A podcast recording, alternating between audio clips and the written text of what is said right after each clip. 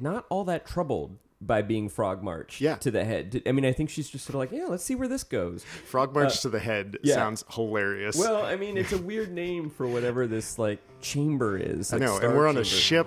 Uh, it's like, yeah. it's like yeah, the climax of this book happens, Happens in, in a, a toilet.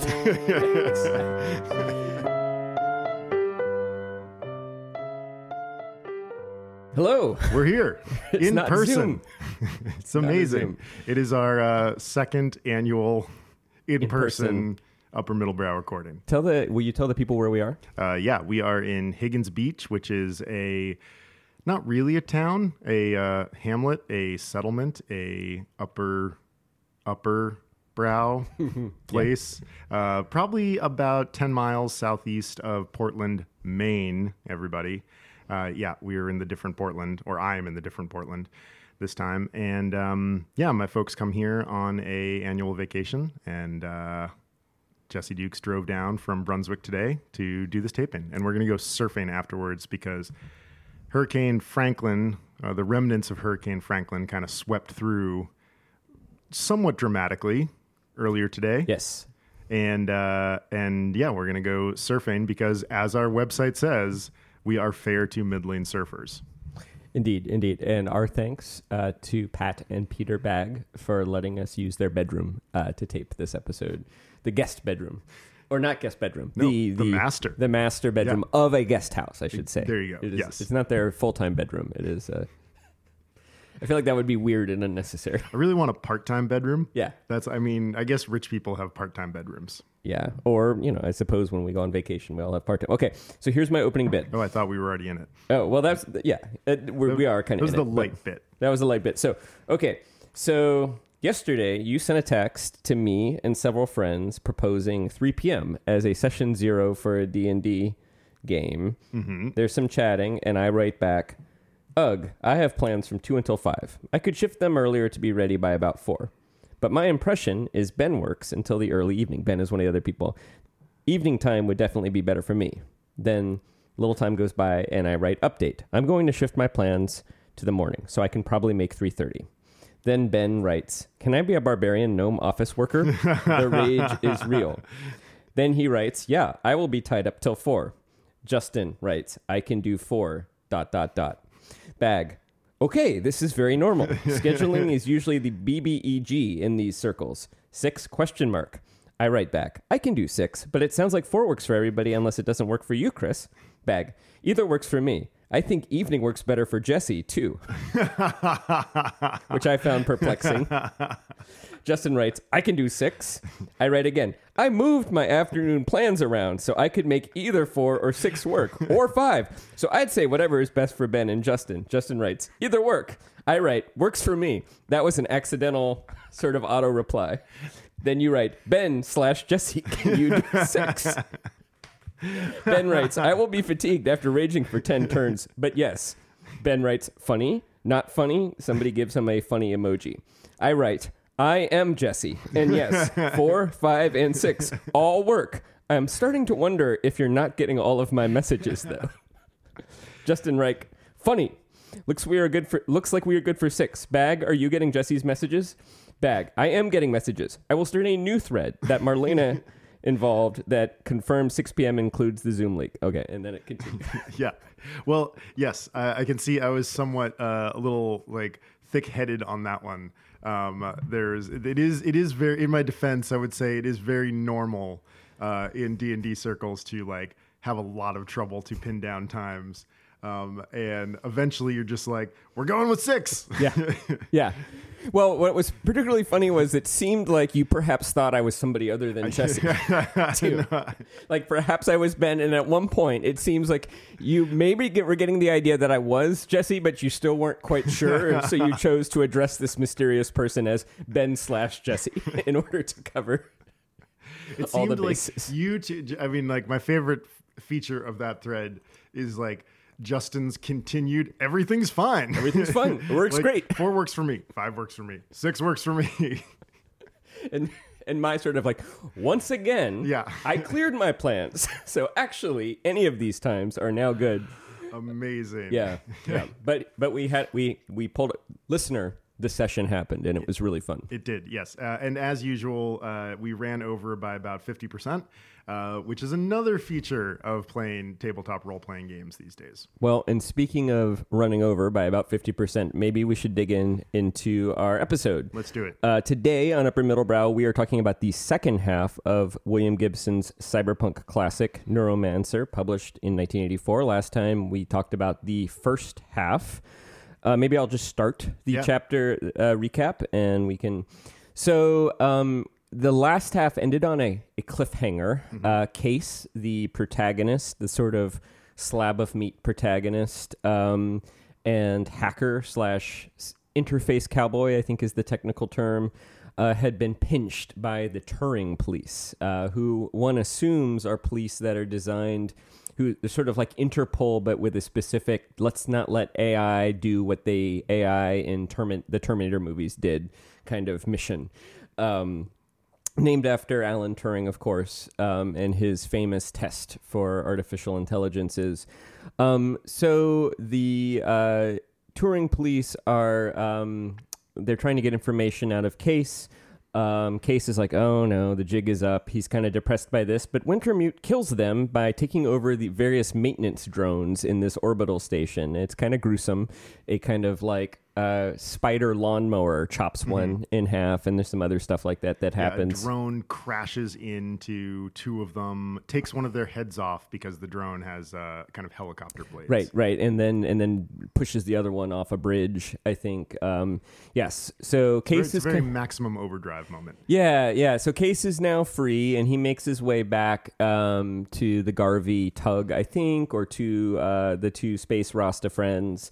Um, and they decide they're going to go ahead and start the Straylight run. Wintermute sends the message. So Molly is starting the wet work, which is infiltrating Straylight, which is this kind of cavernous, nearly infinitely large given that it only contains about five people, apparently, villa uh, that the Tessier Ashpools live in. Um, so she's starting to go in there and sneak around um, with the goal of kidnapping three Jane Marie France Tessier Ashpool, uh, the youngest scion of the creepy family. and who we think has the true name of this AI that is causing some problems that will that is kind of eventually the MacGuffin of the whole book. She has a MacGuffin. There's sort of like three or four MacGuffins, Yeah. but she's it's sort of like it's like one of those plots where you have to assemble the three MacGuffins together, kind Yeah. of like uh, the Fifth Element or something Yeah, like that. totally. Like, um, and um, so Case starts the Straylight run with Dixie Flatline, starts hacking, which actually turns out to be kind of anticlimactic because it's really just like unleash the Chinese virus, Yeah. and then the stuff that you know the thing that this book is famous for the depiction of cyberspace to me 30 years later is kind of 40 years later is kind of underwhelming it just looks like you're watching like a video game Uh, Like a bad video like game. like a 16 or Yeah, 8 bit video right, game yeah, yeah, yeah. there's big red shapes Yeah, it's like an RGB, Yeah. like only, and it it- like the the Chinese computer virus for all its sophistication appears to be like a giant green cube that slowly grows Right. over kind of the exact amount of time necessary to get just up to the finish of the Straylight run. Right. And and this I think what's be, what's being hacked in this case is Wintermute, the AI's mainframe, which I would also say ba- based on what I now know about hacking probably is redundant to what Molly is doing. You know like it it sort of feels like if you can get like one of the leaders of the corporation to give you her passwords, you probably don't need to hack the mainframe. But whatever. Yep. It's 1984. We don't know how this stuff works. Um, the other thing that kind of happens, and then I'll switch over to you, is that Armitage um, is going increasingly crazy. Uh, Corto or Corso, Corto, right? Corto. Um, his actual identity sort of reemerges and is somewhat confused. Kind of seems to be aware that Wintermute isn't an AI, but has him confused for his general. He's going nuts, and Wintermute arranges for him to basically accidentally eject himself into vacuum of space.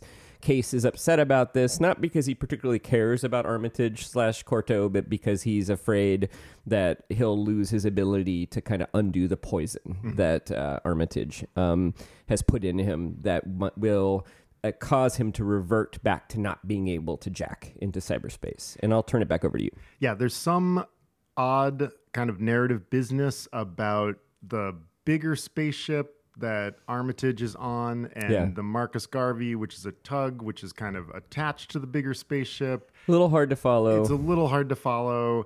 It ends up being a way for Malcolm to kind of display a little like space daring do. Yep. Um, and we do get this like wonderful image of the Marcus Garvey kind of like tugboating this massive spaceship through space. There's a very nice description of the of the uh, the larger ship being kind of insect light, Yeah. and the the Marcus Garvey being much more kind of rugged and industrial looking, sort of nestled in its in its uh, belly, kind of like that. And yeah, Malcolm Case is sort of doing computer stuff, triangulating back and forth between Wintermute and Dixie Flatline and following Molly through the SimStim, st- SimStim rig, and then Malcolm is doing kind of like space troubleshooting, which he's good at. Yeah. Um, and there are a couple of fun moments of kind of Malcolm comic relief too. Yes. Uh, his his relationship with Case is sort of funny. Yeah. Uh, they they like each other, but they don't really get each other.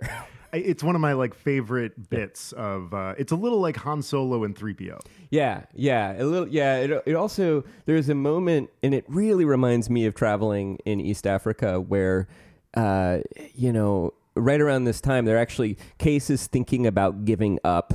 So are Malcolm and his other Rasta friend. But Case basically says, "Look, I, I don't want to leave Molly behind. Oh, and also the sacks of poison.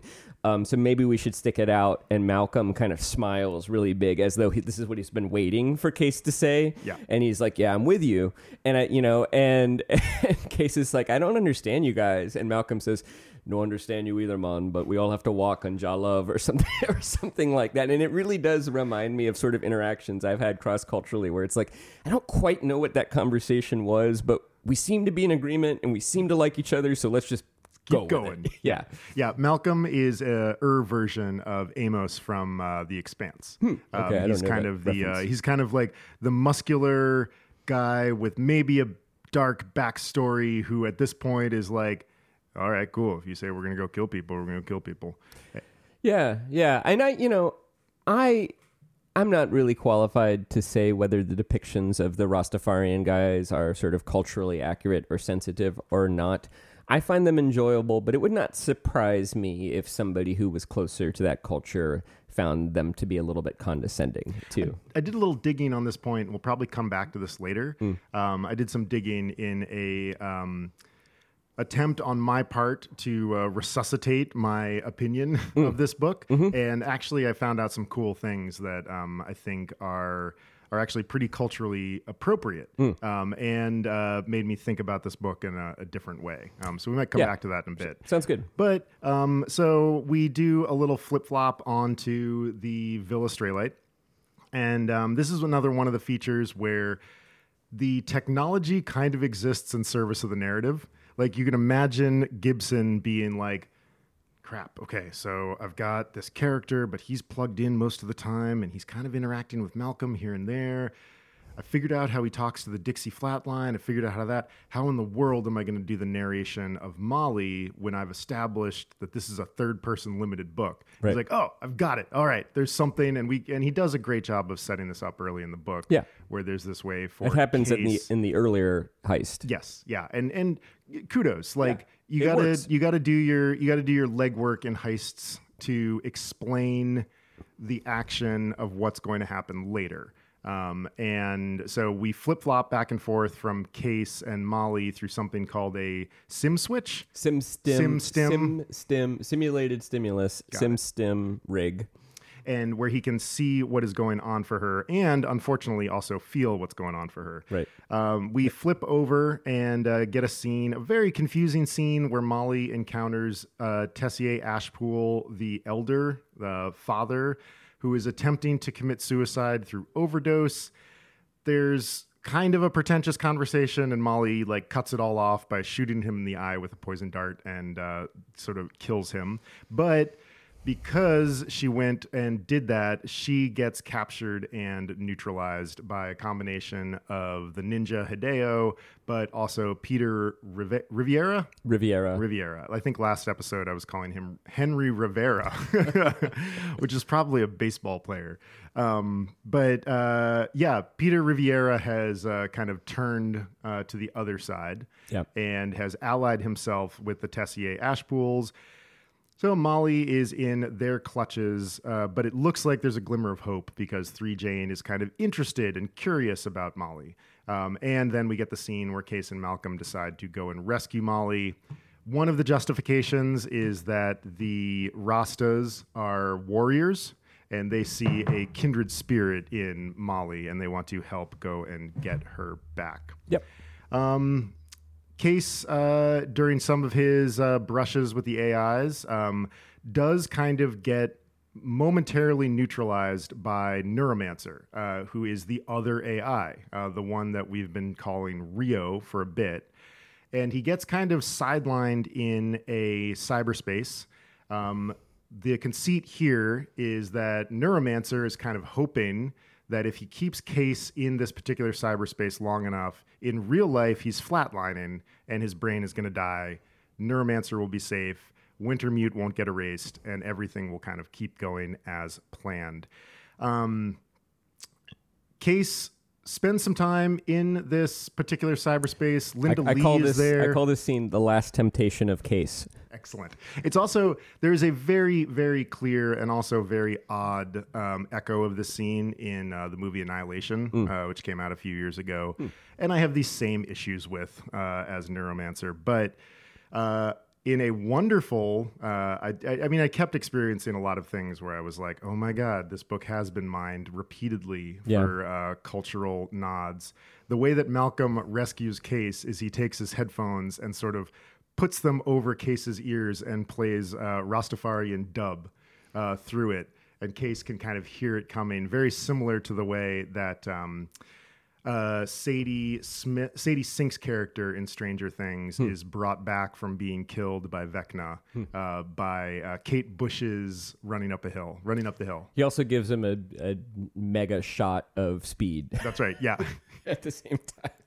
Which does not occur in Stranger Things. Beta, beta, theta, phylamine, or whatever. Oh, oh, that's right. He gives him the like drug that It's like the one drug that still works the for Case. very gnarly drug that Yep. Case has uh, had two times. So I'm gonna kick it back over to you to take us to the end. So we have this final confrontation. Case comes out of his his um, and and one does have the sense that Case has made a choice. You know that Case is somewhat tempted to just live out the rest of his life in Neuromancer's kind of fantasy world that that he's created. He's he's provided him his ex girlfriend Linda Lee, who is, seems to be maybe a construct. Like her brain was scanned too, and maybe that's why she was murdered in the first place.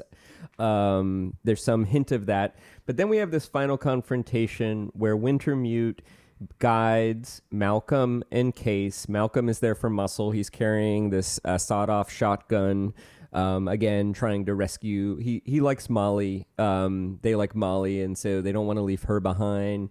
Case the motivations are a little bit mixed up. They come into this giant cavernous kind of throne room that is enormous and sort of full of shadows. You kind of think of it as like the Alhambra in space, sort of like that. It's got a pool, sort of like a penthouse, also. It's got kind of aspects of that.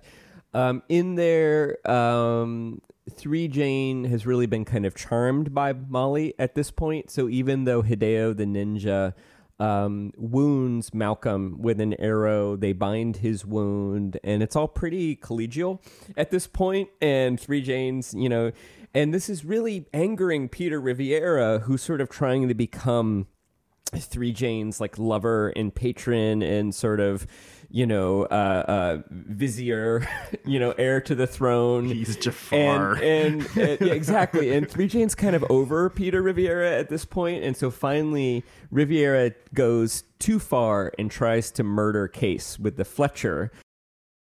Riviera blinds Hideo with his illusion ability. And but Hideo is just sort of like, oh, this is going to make it even more fun to kill you, because Hideo, you know, is this vat-grown ninja. Um, who interestingly becomes a little bit sort of admirable. I feel like at this point, like, or you know, even he he. It's it's weird how how kind of the antagonists and protagonists switch a little bit. Mm-hmm. So Hideo goes chasing after Peter Riviera, and once he's gone, there's nobody left to, to guard Three Jane. And Malcolm's like, Well, you know, I've got a shotgun and I'm going to blow your head off unless you take us to the thing we're looking for. And Three Jane's kind of all sort of dopey and drugged up, and it's like, ah, Okay, sure, whatever. and, and they go to the room. The head. They go to the head. Three Jane gives up the secret word. The hack is completed, and essentially Wintermute's heist is pulled off. And Wintermute and Neuromancer sort of merge. And then in a kind of expositional epilogue, um, Wintermute as the Finn kind of has a, a final conversation uh, with Case. Uh, Case, Molly, Malcolm, basically everybody who survives is sort of paid off and is given the chance to live happily ever after. Um, and Riviera, we assume, is dead. And we learn essentially that Wintermute has now merged with the entire internet matrix. He is the Uh, inter- yeah, he is, the, internet. Matrix. He is the Matrix, and that Neuromancer might also still exist as a kind of subconstruct of that. Neuromancer is understood to have an actual personality, whereas Wintermute and Wintermute can only interact through kind of other people's personalities. Um, but then Wintermute says, you know, I I could use this power to take over the world and you know do the Terminator thing, I suppose. But I'm not really interested in that. I just want to talk to the other one like me in Alpha the Centauri. aliens. Ed Case, I think, says, no shit. Yeah, exactly. I mean, basically, Wintermute's like, I'm incredibly powerful. I have godlike power, and therefore, I'm no longer interested in the world of mortals Yeah, anymore. Or this book. you know, take it easy, case. See you around. You know, and then we, you can hear William Gibson be like the sweat running down his brow, like Yeah. the pilot in airplane, being like, "How the fuck do I get out of this?" Well, yeah, and it is a kind of. I mean, it's sort of like. It is. It. It is. I'll talk about this more later, but we do have the sense that Molly, Case, Malcolm, Hideo, even Three Jane, but to a lesser degree, are just kind of like chess pieces in this this sort of broader mm-hmm. game being played by these kind of demonic or godlike beings. And then I guess the sort of other epilogue is that Case and Molly have a romance for a while, but Molly eventually leaves. Leaves a kind of kind-hearted kiss off, saying, "I need to kind of keep. I need to I forget how she puts it, but she needs to keep her edge. Um, she's, she's she's sort of not cut out t- uh, for domestic happiness, Yeah. and so she leaves. Uh, Case apparently lives more or less happily ever after, and uh, that's the end, right? I think so. Yeah, I love that. the- Basically, his payoff for saving pretty much humanity is like enough to get him an updated cyber deck. Right. Yeah, I got the sense that they could live off it for a few years, right? Yeah. Like, like, like he maybe got like five hundred thousand dollars in today's Yeah. money or something like that. Chris Begg, you were a little bit let down by the first half of this book. Did it get better? Yes and no. Um, the the problems that I identified last time are still very much there for me, and I've got a reading that I think will do a microcosm of why for me. Um, I did put a little epilogue here on my notes that, like, despite all of my reservations, I think this is a really important book. Um, and I think you can really see the beginnings of a good but probably not great writer um, cracking his first novel. And I think that a lot of the issues are very much of a first novelist under uh, like a wild deadline. Um, You've got one year. I mean, it's like more of a game than anything. Um, but um, my issues of the vagueness uh, very much remain. This is a cluttered as hell second half of a novel. You never really get a clear sense of what's happening. Um, it always kind of lingers just out of focus or as if obscured by a fog. And you spend a lot of time being like, what is this person's motivation? What do they want? How does this work? And I think it just really needed uh, a few more editorial passes and someone to be like, Mr. Gibson, this is clearly very well rendered in your brain. You're not yet doing the job to deliver it to the reader. Um, because his language is dense and in some places quite beautiful and in some places like intensely clunky. Yeah. Um, and all of those things serve to make it read like a very brilliant piece of writing that I might have experienced from a 21 or 22 year old in a creative writing class in a college. I think he was 24 Mm, when he no 48. He uh, he started. He was born in 1948, so he's got he's in his 30s. Yeah. he's in his 30s, but it's still his first novel. Yeah. You know, he's uh, he's about 10 years younger than we were. Yeah. than we are right now. Yeah. Um, so yeah, I do have a lot of issues. Um, my research into the space Rastas did bring back a lot of like, actually, okay, I think this is this really does have something interesting going on I, here. I mean, I do think there is a coherent plot in his head and Yeah. coherent themes, and my sense of it is that it's not that it's not that he doesn't know what the book is about. It's more the issue that you identified last time, his sense that he needs to have a hook mm-hmm. every page or Yeah. every five pages or whatever. Because I, I think that there ends up just being too much stuff going on. So even though I think the characters do have motivations and there's interesting questions, I think that there are some subplots, some sub themes, some moments that it's more like there's just too much. Yeah. And I I think if you took so I mean an example of this I, is Case's subplot with the toxin sacks. I don't think that actually helps the book a lot. I think it's in there to kind of create a greater sense of urgency Yeah. and motivation for Case, but I actually think Case is a much more interesting character.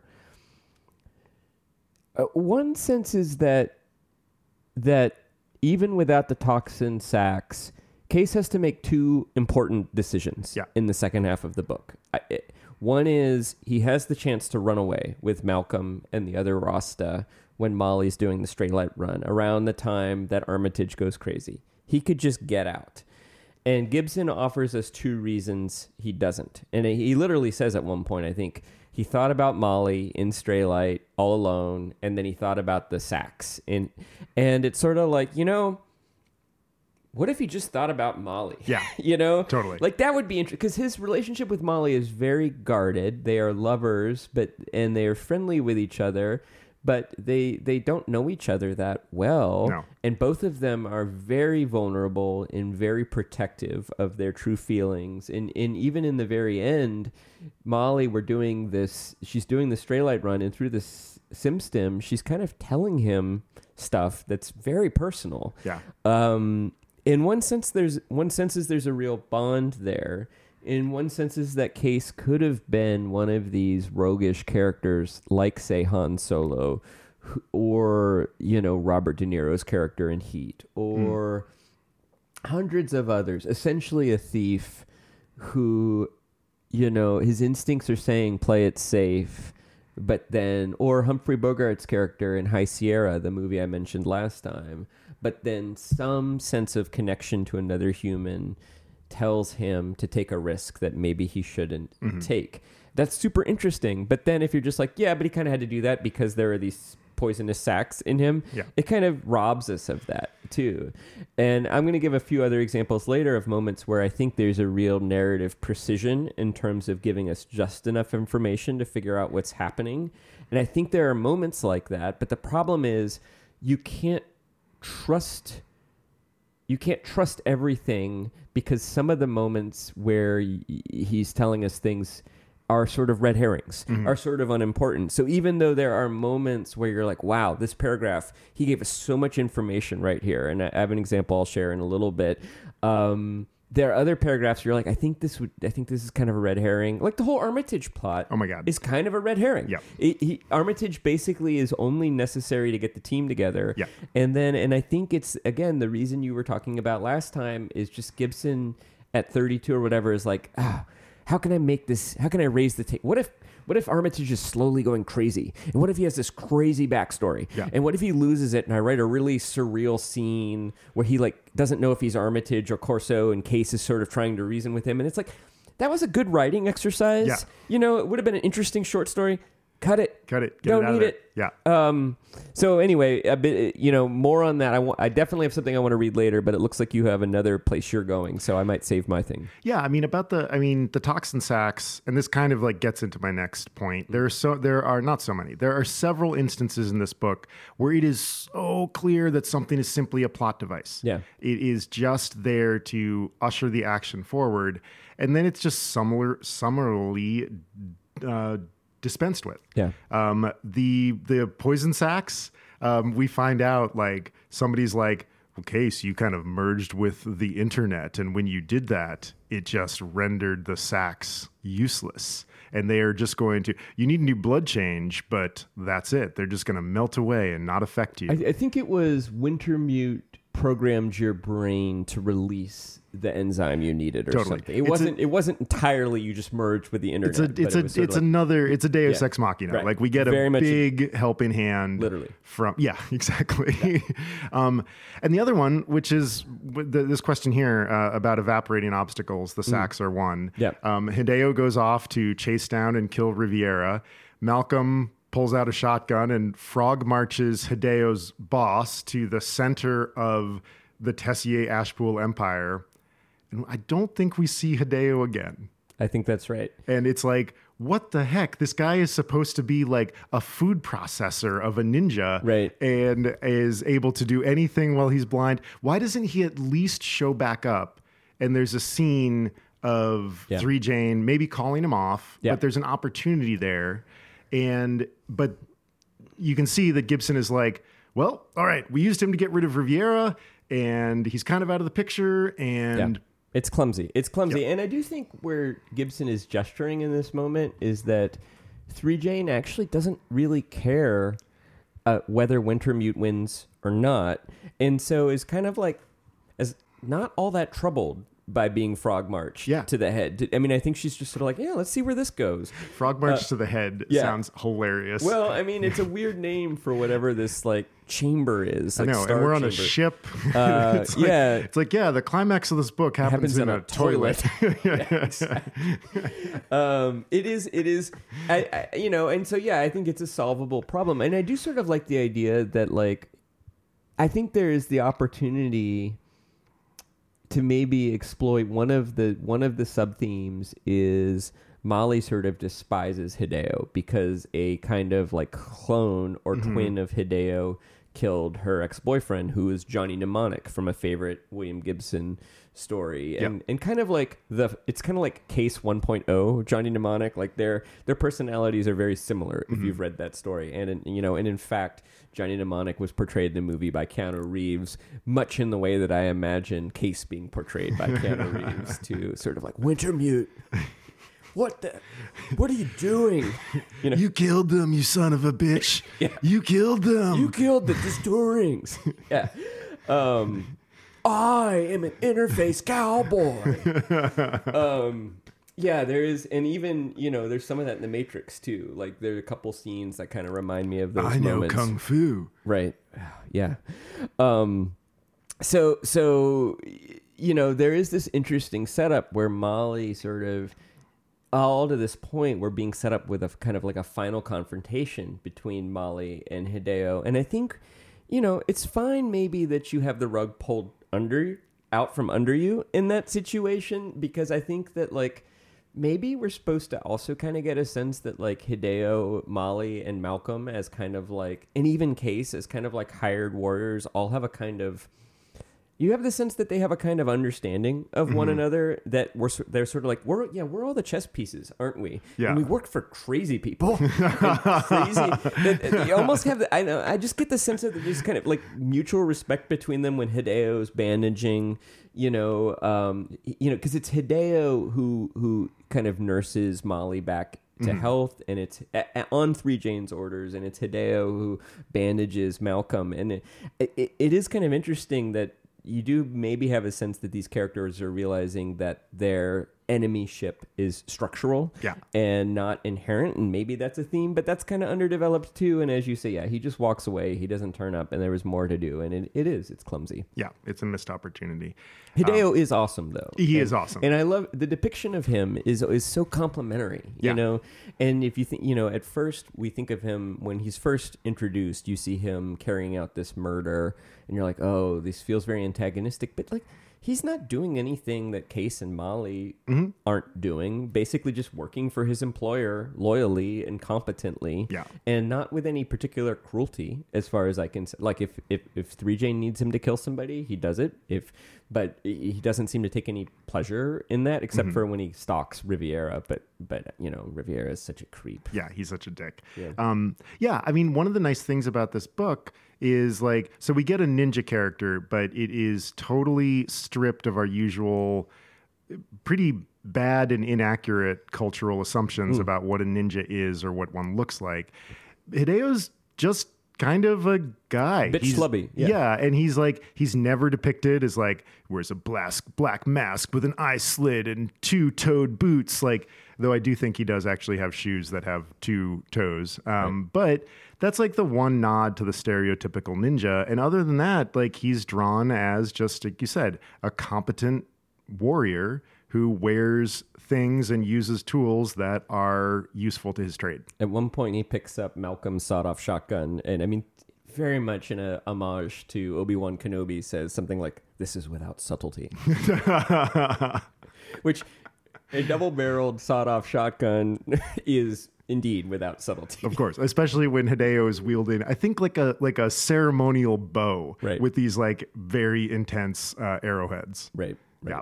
Um, I've got a reading that's sort of a distillation of why I struggled with the book, but I've just talked a bunch. I was wondering if you want to go somewhere else. You know,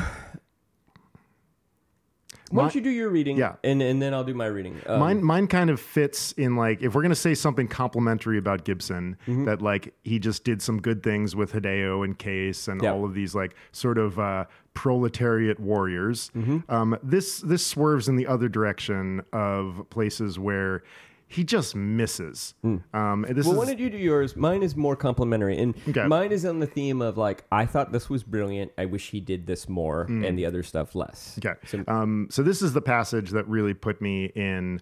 Oh, I'm back teaching creative writing again. This is the beginning of a chapter. She missed it by a fraction. She nearly cut it, but not quite. She went in just right, Case thought. The right attitude. It was something he could sense, something he could have seen in the posture of another cowboy leaning into a deck, fingers flying across the board.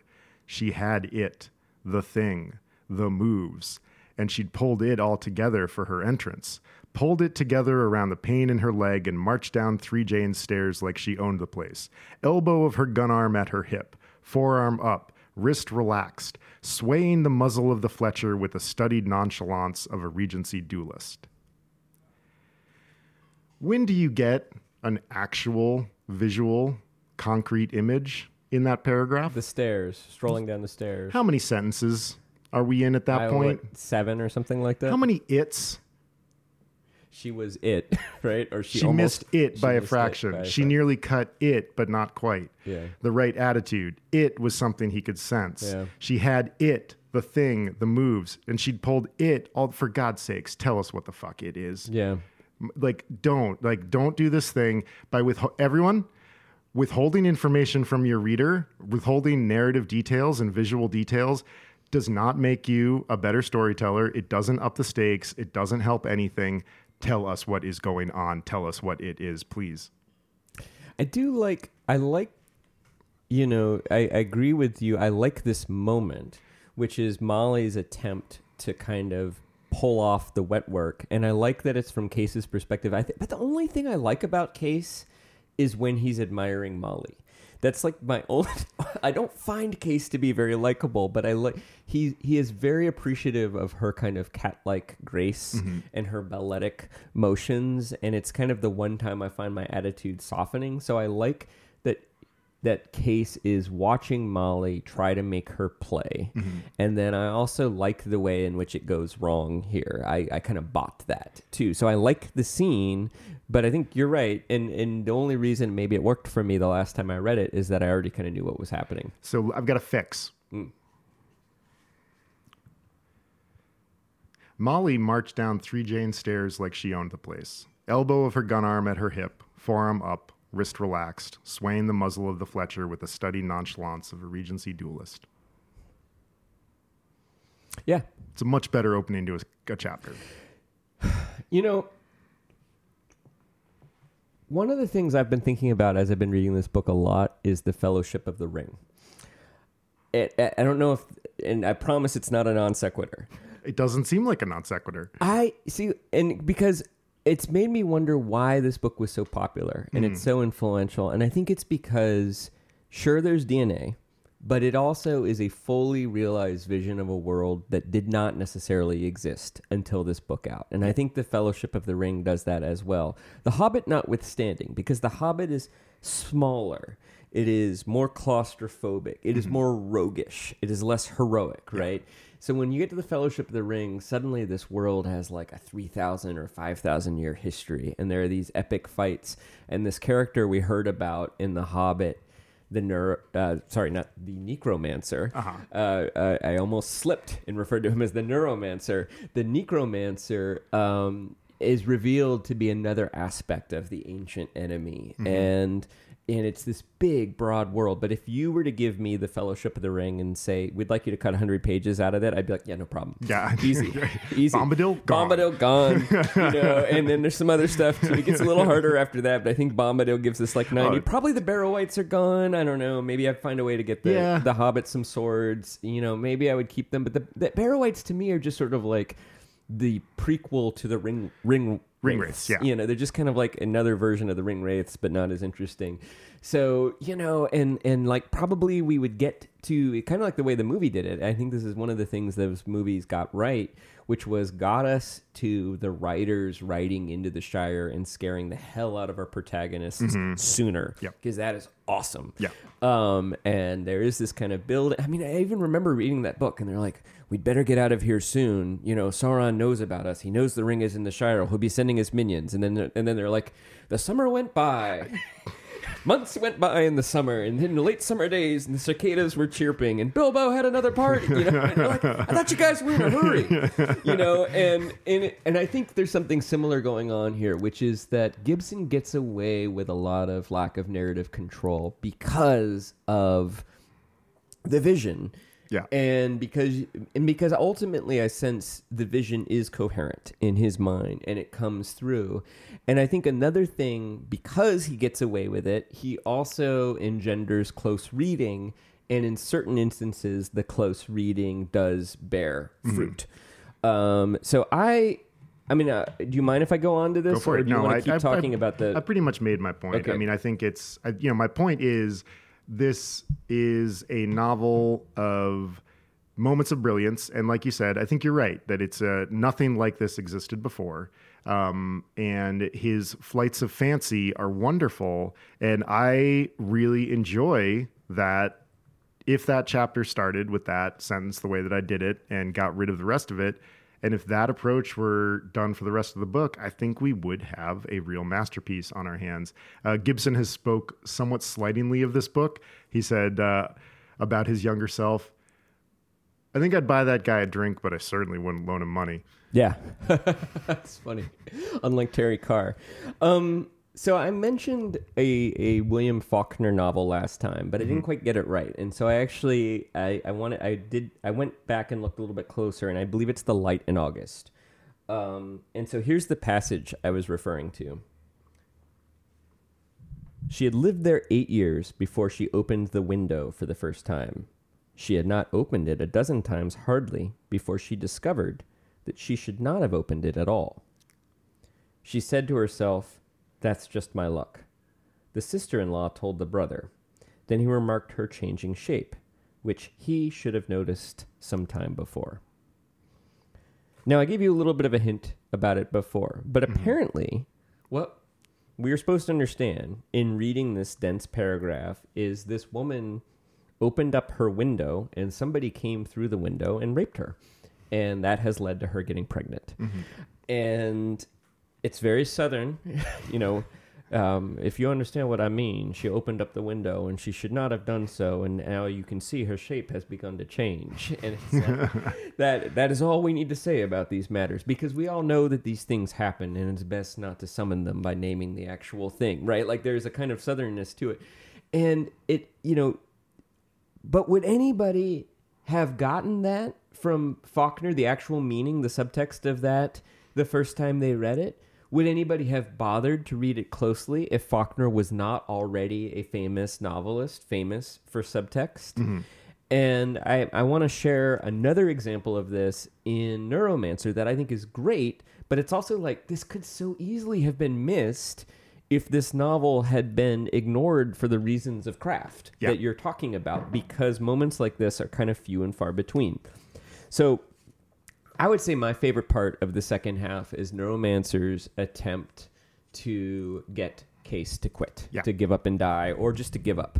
Um, one has the sense that maybe Neuromancer would have built some kind of like that Case would have been allowed to live his entire natural lifespan out before flatlining, you know, in about three seconds or something like that. Yeah. Um, so Neuromancer creates this world with his ex girlfriend. It's on a beach in Morocco, and and then what happens first of all is the way that he entraps him is fascinating.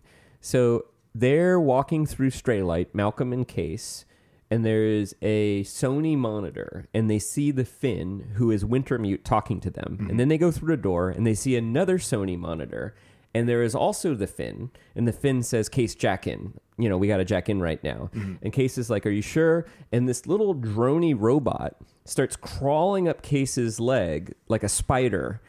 And Case is like, Whoa, what's going on? And the Finn, as Wintermute, says, Oh, don't worry about that. It's just malfunctioning. Jack in. So he jacks in. It turns out that wasn't Wintermute, it was Neuromancer. Yeah. So Neuromancer and Wintermute have been battling. And the drone, the drone is actually the drone is Wintermute. Wintermute, but we don't know that Yeah. yet. We don't ha- haven't pieced that together. And so midway through this hallucination, um, he, he has a moment. Swear words coming here. Um, where Linda Lee is there. Case has not submitted to this fantasy yet, and he's still sort of trying to escape. And he's talking out loud, like to the wind, but he's addressing the other AI, Neuromancer. He doesn't know the name is Neuromancer yet. Mean motherfucker, he whispered into the wind. Don't take a chance, do ya? Wouldn't give me any junkie, huh? I know what this is. He tried to keep the desperation from his voice. I know, see, I know who you are. You're the other one. Three Jane told Molly. Burning bush. That wasn't Wintermute, it was you.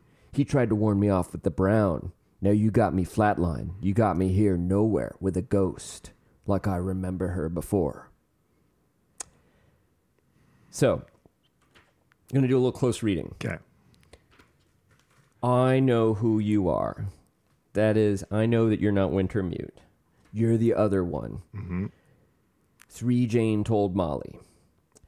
In the Simstim rig, Case overheard Three Jane said that there used to be two ghosts in the corporate core the one that they know as Wintermute and another one. Three Jane told Molly is a reference to that thing that happened about 10 pages ago. Burning Bush.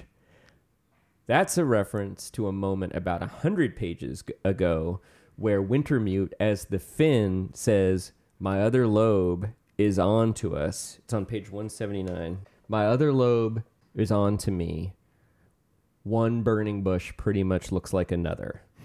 Meaning, and that is a reference to maybe 30 pages earlier where he is explaining to Case, I have to use a personality that you already know. I don't mm-hmm. know personality, so I have to use someone else's personality to talk to you. Mm-hmm. What would you rather? I appeared as a burning bush, Which is a joke. which is a joke and a reference to Exodus, Right. when a burning bush appears to Moses, and that's God, which also ties into the theme of this book, which is are these computer programs or are they gods or are Yeah. they demons?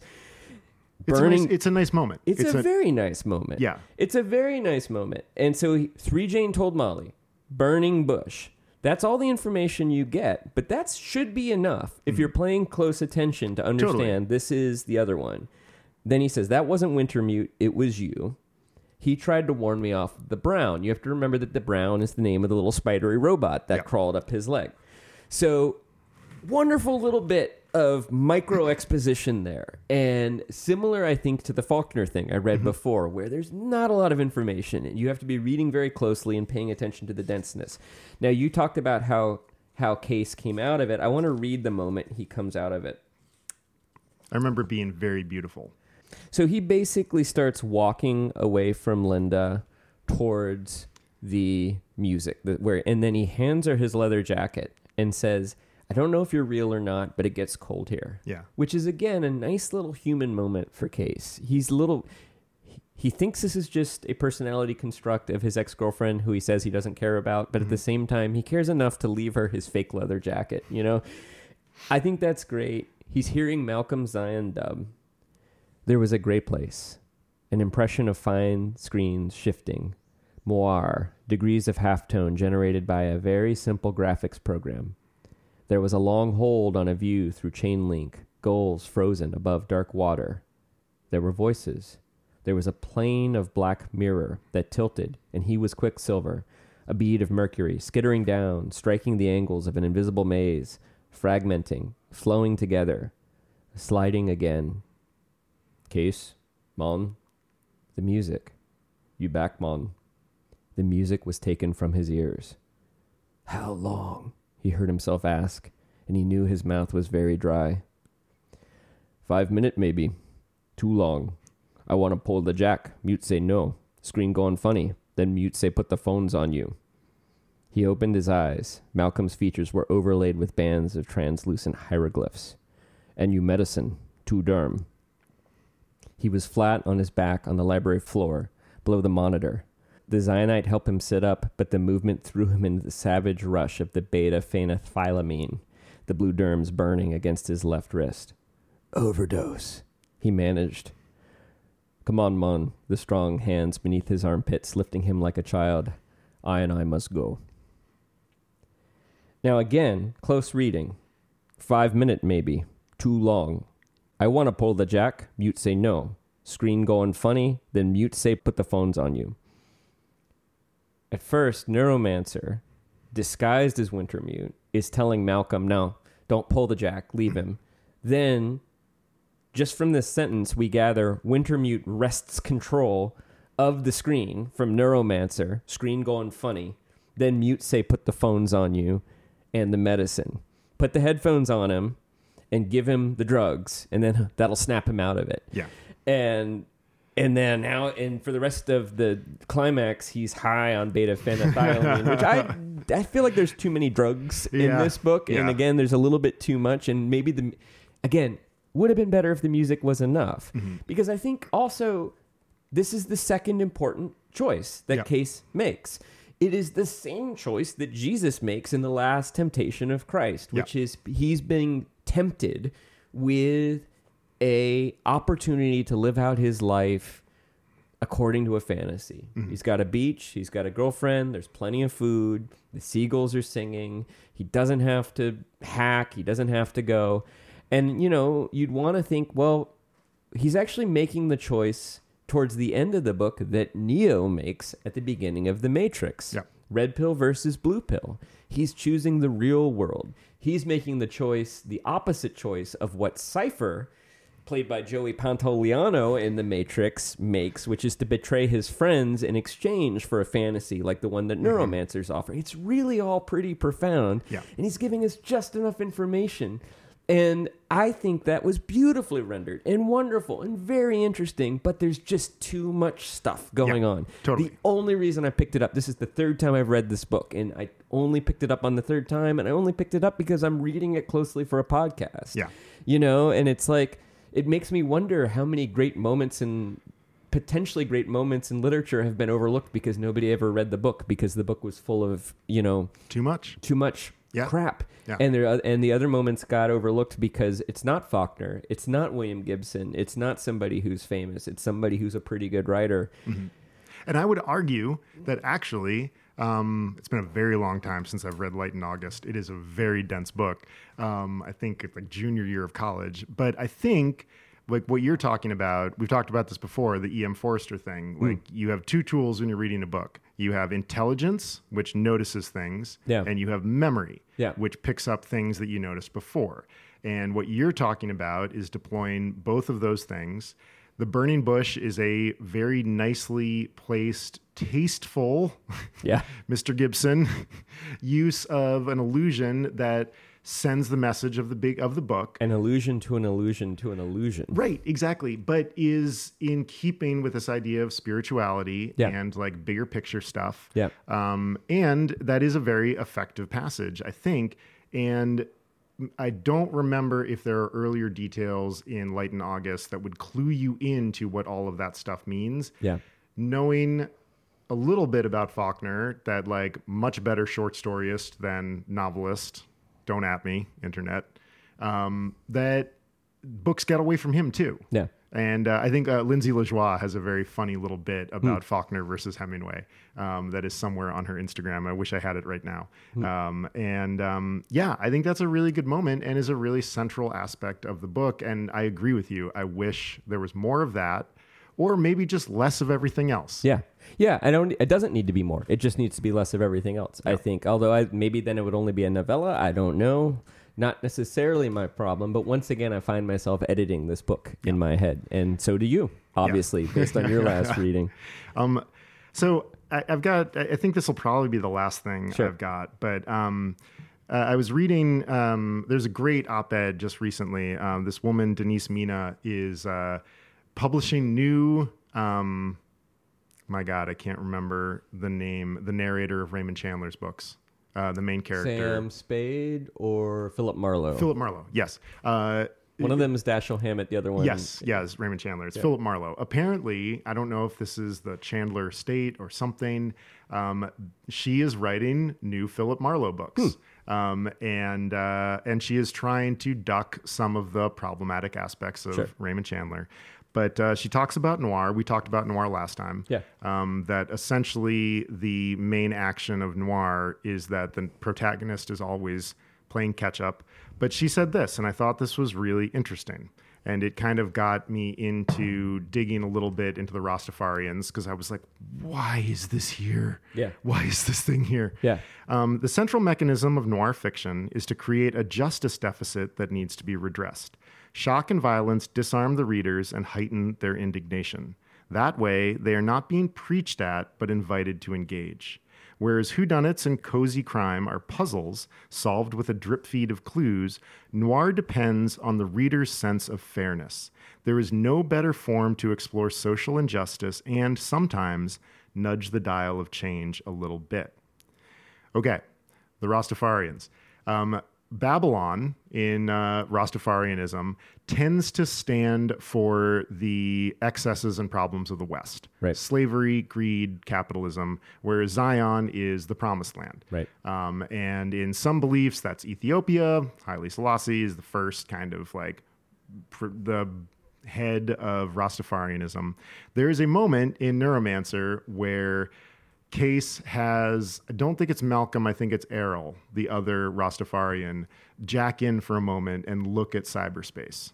Yeah. And Errol ja- Jackson and Case leaves him in there for a second, and then he comes out, and Case says, "What did you see?" And Errol has a very sad expression on his face, and he says, "Babylon, man." Yeah.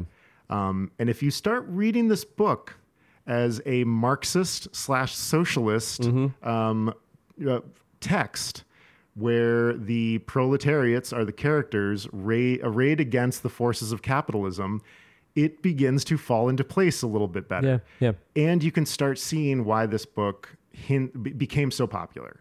Um, because if you drop a book with this much style that has a Marxist bent in the middle of the 1980s, you have the ingredients of like a real runaway hit. Um, and I think, including the Rastafarians, is this sort of amazing 20 or 30 years ahead of its time attempt from a white writer to give a black culture um, the the play that it deserves. Yeah. And uh, and I, I read this this this little piece from Denise Mina and was like, oh my god. William Gibson is writing a cyberpunk Rastafarian Marxist treatise. This is amazing. Um, and it turns out there's a lot of dissertations in Canada written about Neuromancer. Uh, many that the, a lot of the stuff that I went digging about this, I found in like PhD and like Canadian and American and cultural studies stuff. Um, and it it definitely like brought me back around. And I think the place that I'm landing is the place that you're landing. This is this is so close to being a great book. Uh, there are moments where it's really well written. There's moments when it's just a clunk fest, but I really think the ideas are pretty amazing. I think Gibson feels the same way about it these days. Yeah, no, I think that's right. And I should say, I, I said that I thought maybe his depictions of the space Rastafarians were a little bit condescending, and that is in the particular.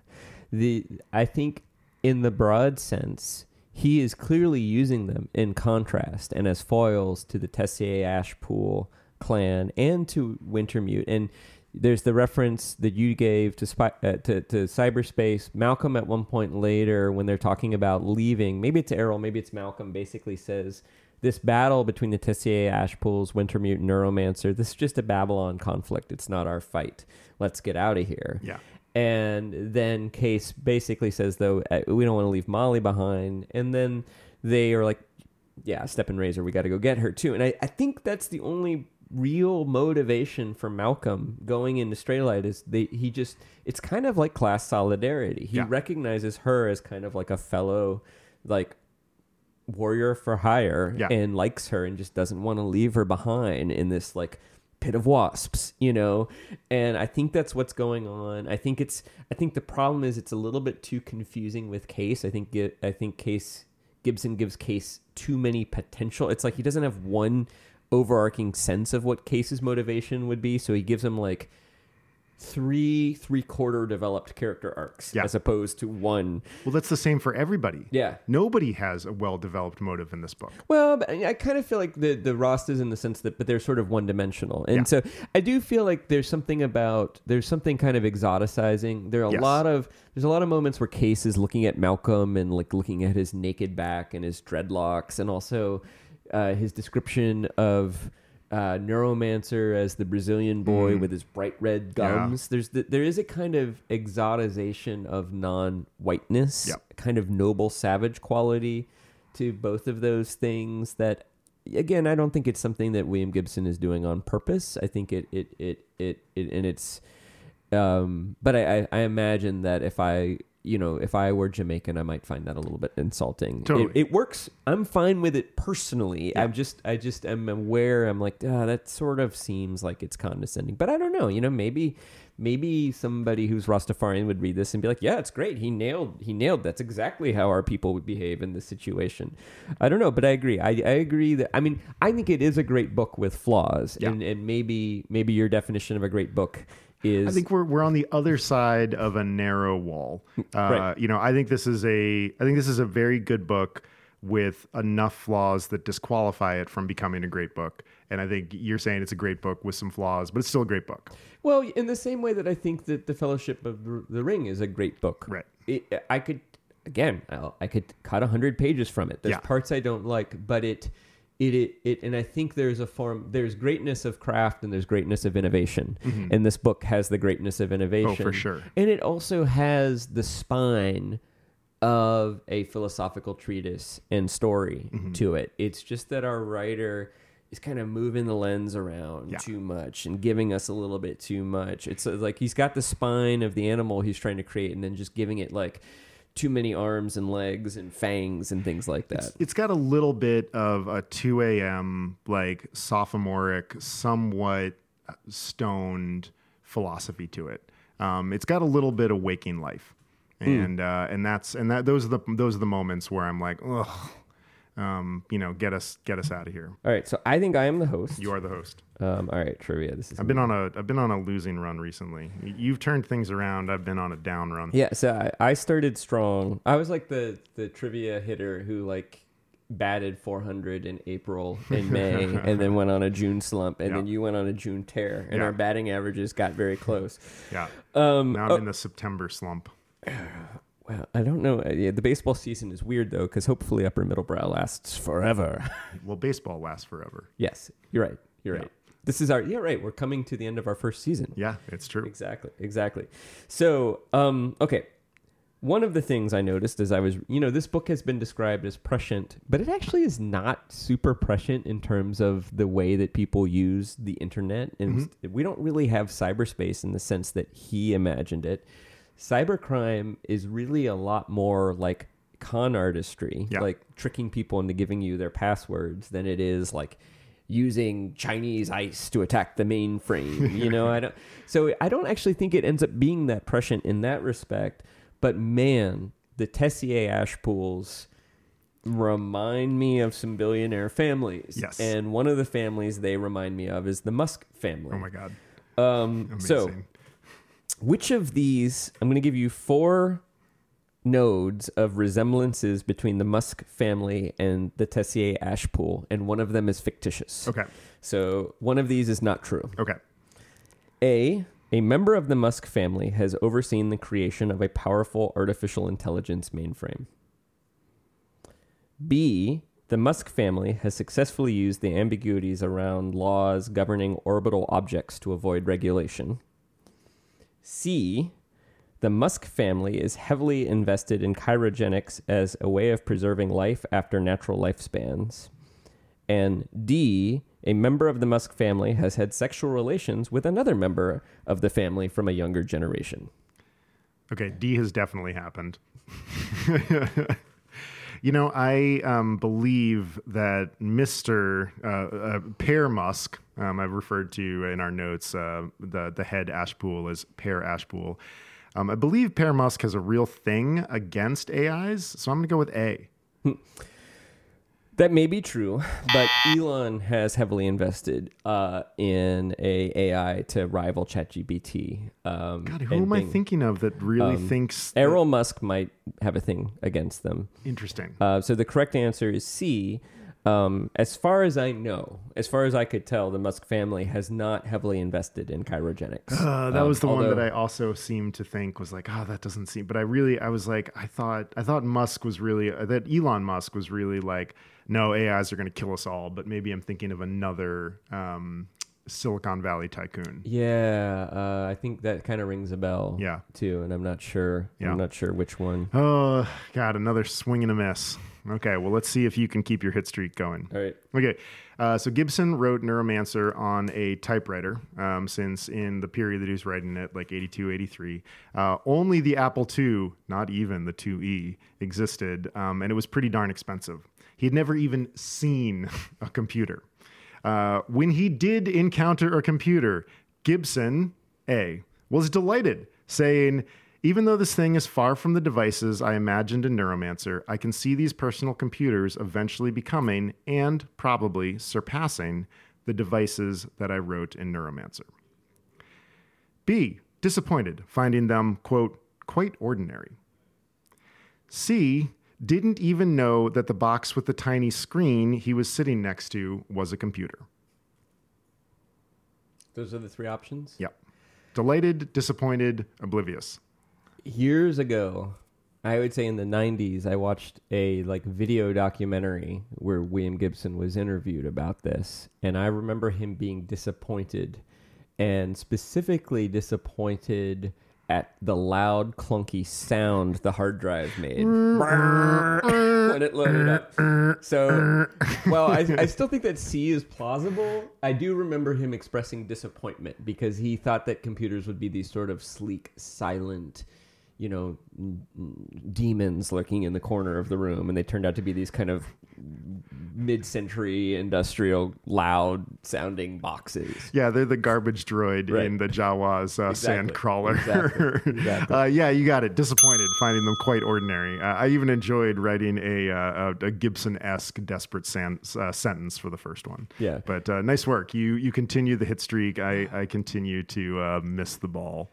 Just got to go out there and give 110% every day and hope for the best. You know, just try to keep a positive attitude, keep swinging. You know, sometimes the bat's singing, sometimes it's not. But I just just try to go out there every day and do the best I can. I mean, you know, especially if there's Dippin' Dots involved. I mean, I thought that I got to get out there. I got to win some. Uh, you know, we win again. That's another day of Dippin' Dots. That's another per diem. Chris Bagg, myself Chris some Bag offered Dots. me some Dippin' Dots to blow this quiz, and I was tempted. But uh, I decided that Dippin' Dots actually I can afford on my budget.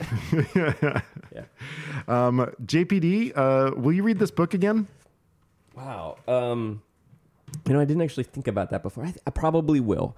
I seem to read it about once a decade, and I, I always find something new when I do that. Um, and it's very, very dense. So probably in another decade, I'll, it reads pretty quickly at this, Yeah. especially now that I know what it's about. Um, so Do I, yeah, I, well, I think so. I think so at this point. Um, especially, and I now know the plot, and so on even on this read, I found myself noticing little details because I was spending less time trying to puzzle together the plot, and that you know, like the little thing that I shared with you about you know burning bush, 3Jane told me, or like you know, screen went funny, then mute said put the headphone, like just all of those little moments that are are delightful um, I discovered them on this third read, and so I think it continue. I continue to find delights in it, so I think I will read it again. How about you? Yeah, I think so too. Um, I'm not crazy about it, but I would like to continue to try to firm up my sense of just what the fuck happened, um, and and and to maybe lurch towards a more uh, greater understanding of the big rhetorical idea. Yeah. because I I don't think I I think he gestures at a lot of big rhetorical ideas. Um, I don't think he quite manages to corral them into a effective uh, piece of ice breaking. Um, but I, I, yeah, I'm I'm in, I continue to be intrigued by it. Um, it did pull my attention along in the same way it did when I was in the back of the car in Yellowstone National Park when I was 17. Um, this time I was reading more for uh, kind of the fascination of of like a watching a car crash um, rather than then, which I think really was a like I really want to know what happens um, narratively. But um, yeah, I will give this another crack. I think you. It seems like you're a really big Gibson fan. You've read a lot of him. You've said, Yeah. and uh, I would. Uh, I'd like to read a few more books, and um, yeah, I'm interested. Uh, yeah, the, there's a trilogy. The- Yeah. uh, the Sprawl trilogy, and then yeah, I don't know. I always just whenever a new one came out, I would always read it, and I finally read pretty quickly, even though I don't always understand. I do think, you know, there might be. It's interesting that maybe if he had developed as a writer a few more years before getting his first book deal, maybe he would have developed some better habits. Because I do think that for years you often had this kind of hapless protagonist plot where they're these sort of powerful agents.